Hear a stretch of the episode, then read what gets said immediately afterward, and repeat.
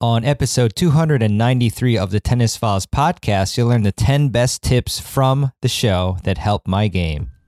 Welcome to the Tennis Files podcast, bringing you advice from the top minds in tennis to help you improve your game.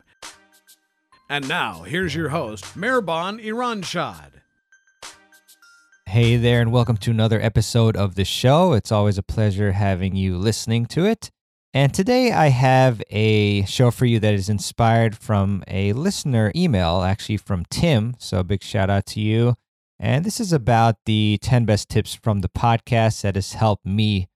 And um, obviously, uh, a huge task to uh, try to think of all the different amazing pieces of advice from the guests. But I did come up with a list of 10 for you and also a bonus because I always like to over deliver. But I'm sure that you all probably have your favorite one, two, or 10 tips from the show, and feel free to let me know what they are. You can always email me at mehrban at tennisfiles.com. That's M E H R B A N at tennisfiles.com.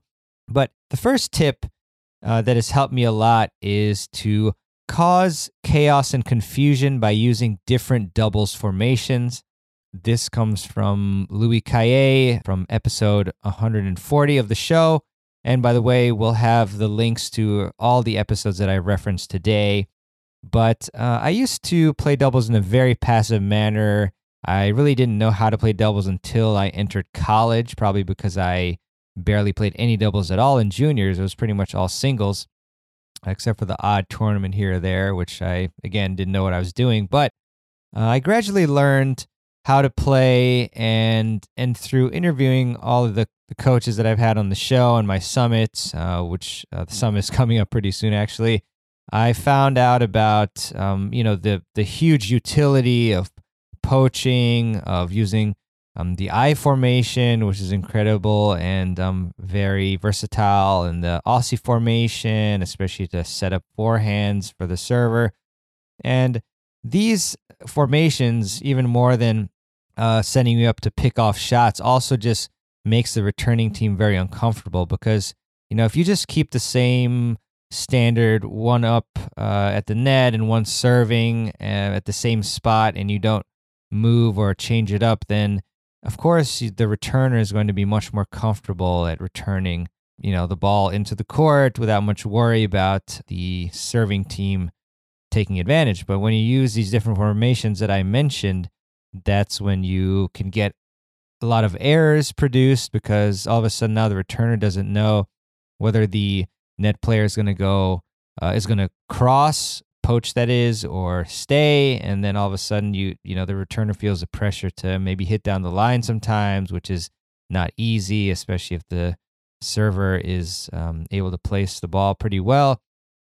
And yeah it just uh, is a great way to change the tide of a match. So I definitely encourage you to think of these different formations when you're playing doubles and you know maybe you're struggling uh, either that or maybe you're winning uh, hugely. Uh, I almost said bigly there, uh, hugely, and um, you want to try out some different formations so that you can execute them and deploy them better in future matches. Tip number two that helped me so much in, with my tennis game is the racket drop timing uh, where you need to time that with the push off of the legs. And that's actually something I'm still working on. And this tip comes from Rick Macci, uh, episode 143 of the show.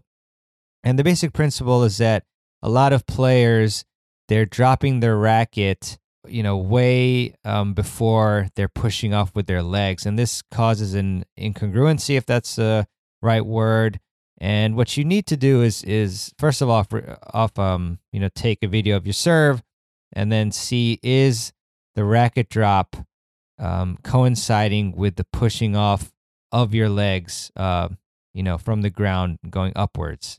And if that's not happening then you definitely uh, need to work on your biomechanics. And you just lose a lot of mphs on your serve when you don't uh, have this racket drop timing down pat so if you watch all the great servers, you know, go on YouTube and uh, click the settings button and, and put it on, um, you know, 0.25 speed or 0.50 speed, you'll see that, you know, when the racket drops from the trophy position, that happens at the same time as the legs pushing off the ground. I just repeated that a few times to reiterate um, the image there. But yeah, that's a, a really insightful tip that prior to talking to Rick Macci, I didn't really think about. Tip number three is to pick big targets when being aggressive. And this one is from my interview with Brad Gilbert, uh, who's, uh, I, I, believe, reached top four in the world as well as coached uh, some amazing players like Andre Agassi. Uh, everybody probably remembers that. But yeah, uh, you know, a lot of players, when they go aggressive, they also make it even harder on themselves by going, you know, for the lines. Um, uh, when when a lot of times, especially when it's like a crunch time point, you know, why not just go for a big target? I mean, even the middle of the, you know, at least the middle of the court, not any of the corners when you want to hit big. And this just provides you with more room for error, a higher margin for error. And then at the same time, you know, then when you pressure your opponent through a higher percentage shot, then you can yield short balls and things like that, and then have an easier next shot. So definitely highly encourage you to to pick big targets when you're being aggressive. Uh, same thing on the return too. Uh, that's it's such a great play. You know, just hitting the return hard at the middle. Um, obviously, the middle of the net is the lowest, so um, that would work out really well with that that sort of tactic or principle. Tip number four is to practice your serve and returns more because it's you know those are the two most important shots in the game by far.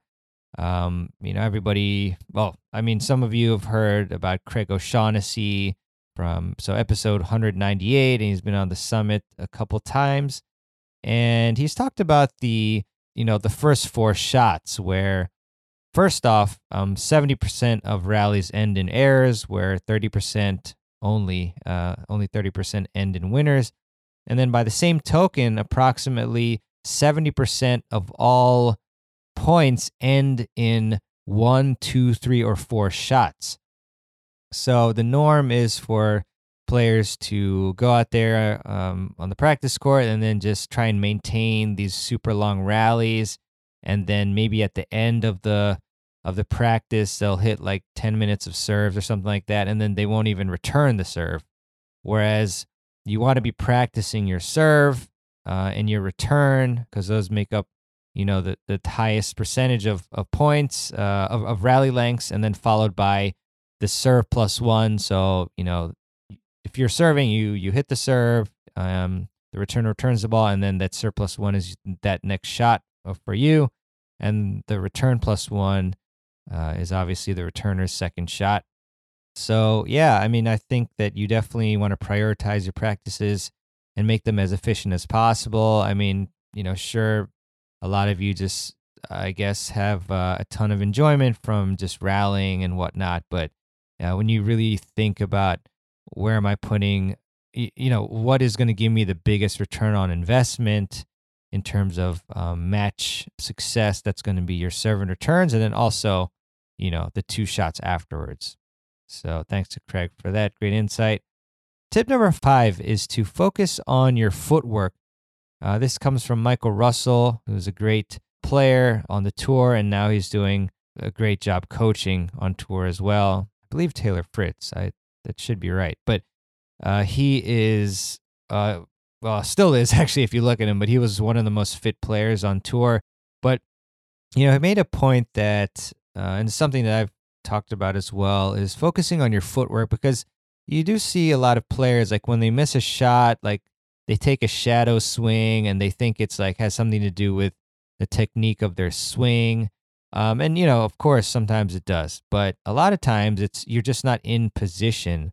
So when I am uh, producing a lot of errors, I actually tell myself to focus on my footwork, getting my feet set, because it's only when you're at you know you have a staple base and you're able to you know plant your feet and and um, you know use uh, your kinetic chain from the ground up uh, properly and efficiently that you're able to hit a solid shot. So definitely the intensity of your footwork definitely correlates to your success in terms of um, you know shot success. And um, yeah when i get nervous as well you know in matches i also again try to um, intensify my footwork. That really helps a lot. Tip number six is prioritizing technique over winning. In the short term from uh, legendary Nick Bollettieri, uh, rest in peace as well. He passed away, uh, you know, somewhat recently. And so, you know, here I think to my own game, uh, where you know, as a junior, I I didn't think too much about technique. I was just trying to rack the wins up and just being as consistent as possible. But then I developed some uh, suboptimal habits, you know, where the later on in life you have to try to fix, you know, certain um, serve deficiencies, you know, backhand could be a little smoother and whatnot.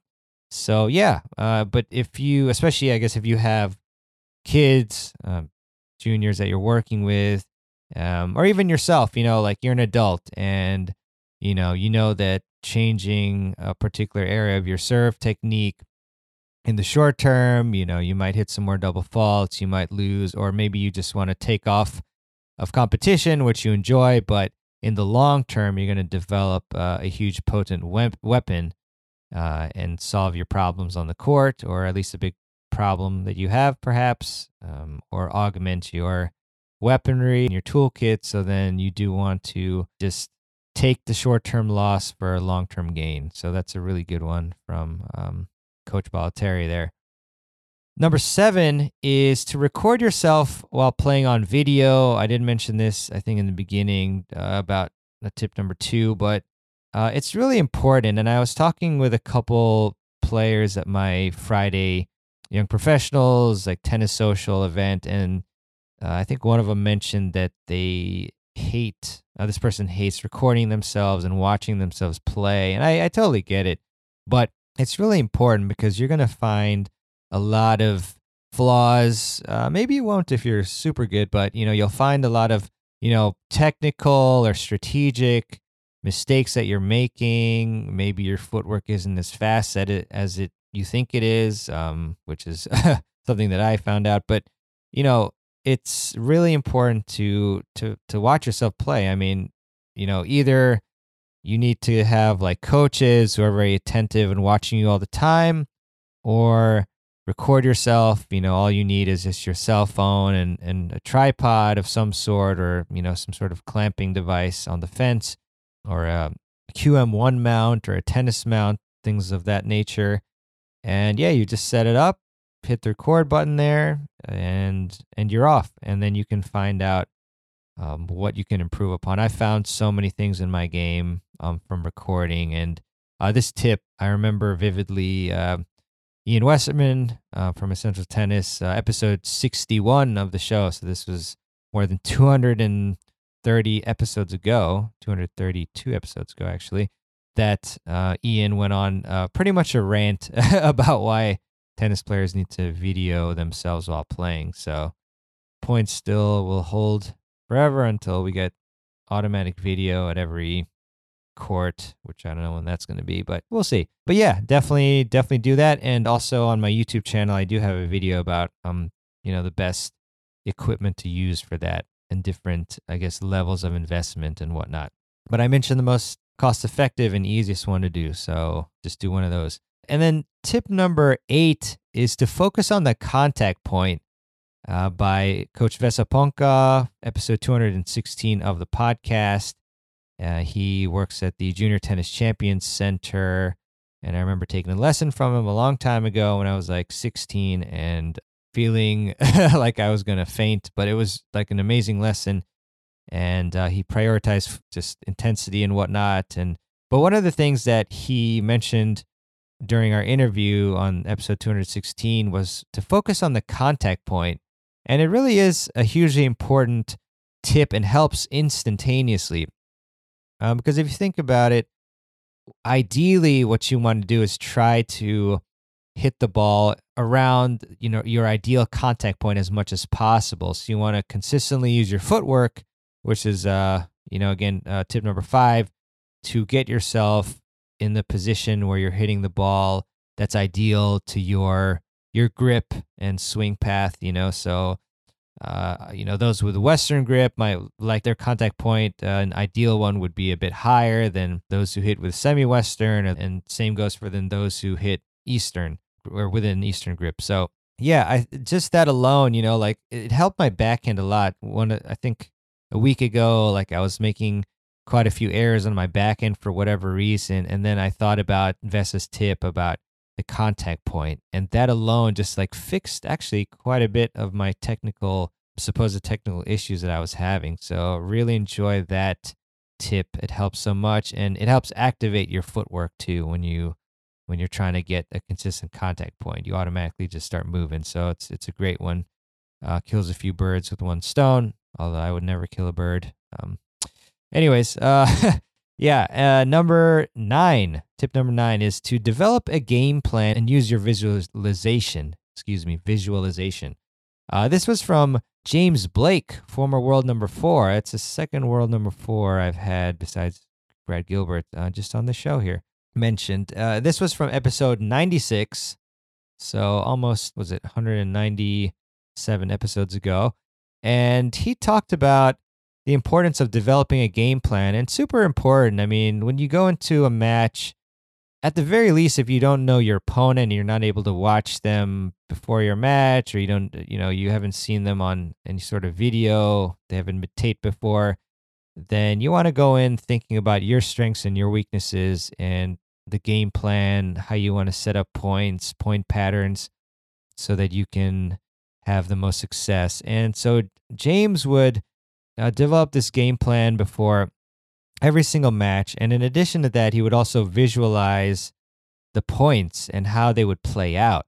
That helped him be very successful. And I highly encourage you to try and do the same. Uh, visualization is certainly proven to, um, has been proven to work.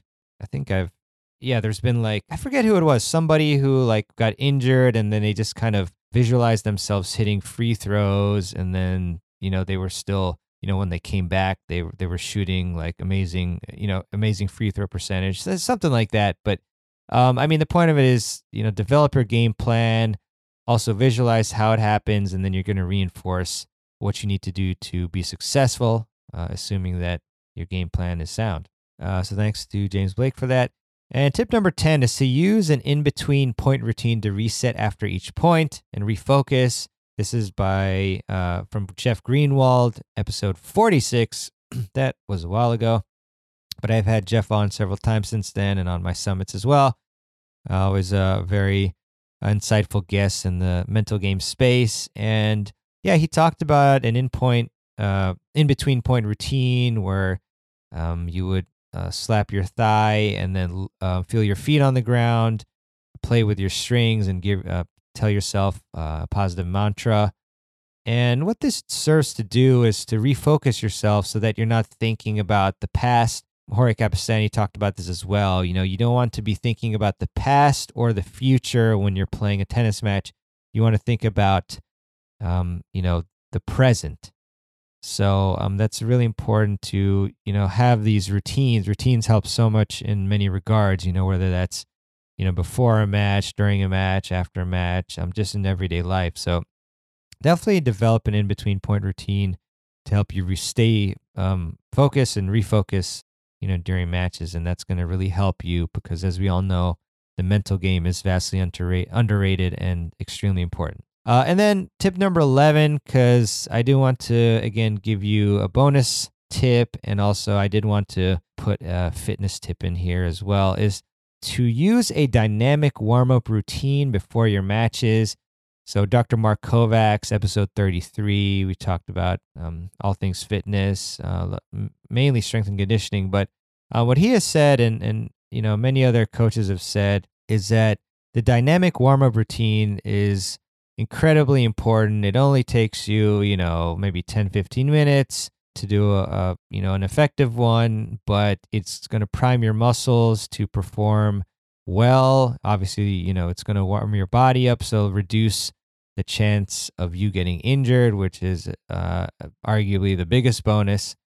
But um, it's something that you know a lot of players don't do, and I used to not do myself. And every once in a while, I catch myself as well not doing a full one. I pretty much always at least do one uh, of a few minutes if I'm running like really late or something like that. But I try not to to do that. And so, you know, think simple things like a bit of jump rope, some footwork patterns, some lunges, some leg swings, things like that, arm circles and such. uh, using the band. Uh, those are all options. So, and I also have an, a dynamic warm up routine on my YouTube channel as well. So, tennisfiles.com slash YouTube and just um, search for, you know, dynamic warm up. But that is an extremely powerful one that has really made a big difference for me as well. So, those are the 10 best tips from the podcast that helped my tennis game and continue to help my tennis game um, that I was able to unearth from you know all these episodes. I definitely look through a ton of my notes and and things so to to uh, formulate this list. But again, let me know what you think, what your favorite tip is here. I'll just run through them really quick. Number one, cause chaos by using different doubles formations. Number two, racket drop timing with the push of the legs. Uh, number three, uh, for the serve. Uh, number three, uh, pick big targets when being aggressive. Number four, practice your serve and returns more. Number five, focus on your footwork. Number six, prioritize technique over winning in the short term. Number seven, record yourself playing on video. Number eight, focus on the contact point. Number nine, develop a game plan with visualization as well. Number 10, use an in between point routine to reset after each point. And the bonus tip number 11 is use a dynamic warm up routine before you play, uh, practice, or play matches. As I was looking over the list that I read, I would also just say, you know, number six, prioritizing technique. I mean, if you don't care about going to a higher level, say NTRP level, then, or even, you know, there's up to a certain level, you don't have to change your technique. So maybe from a 3-5 to a 4-0 even a 4-0 to a 4-5 perhaps you know, if you don't want to invest the time, then you can focus on strategy and that'll give you kind of more immediate success. But again, long term, um, maximizing your tennis potential, you do want to keep that tip in mind to prioritize technique over winning in the short term. Fitting that we'd end with Coach Bollettieri's tip there. All right. Well, thanks so much for listening. I would appreciate it if you would leave a review for the show. Um, and you can do that by going to tennisfiles.com slash Apple Podcasts with an S at the end. And that would help the show the most if you leave it on that platform just because it's the biggest driver of the show. But of course, uh, any review on any platform or is very much appreciated. Also, want to leave you with a quote as I do after the end of every show. And this one is by Dr. Seuss. and Dr. Seuss said, You have brain in your head, or a brain in your head. You have feet in your shoes. You can steer yourself any direction you choose. Of course, it would be a rhyme with Dr. Seuss. But I like that one. And I like that you listened to the show today and want to improve your game. So, with that, thanks so much for listening, and I'll see you on the next episode of the Tennis Files podcast. This is your host, Mehrban Iranshad, signing out. Thanks for listening to the Tennis Files podcast. For more tips to help you improve your tennis game, visit tennisfiles.com.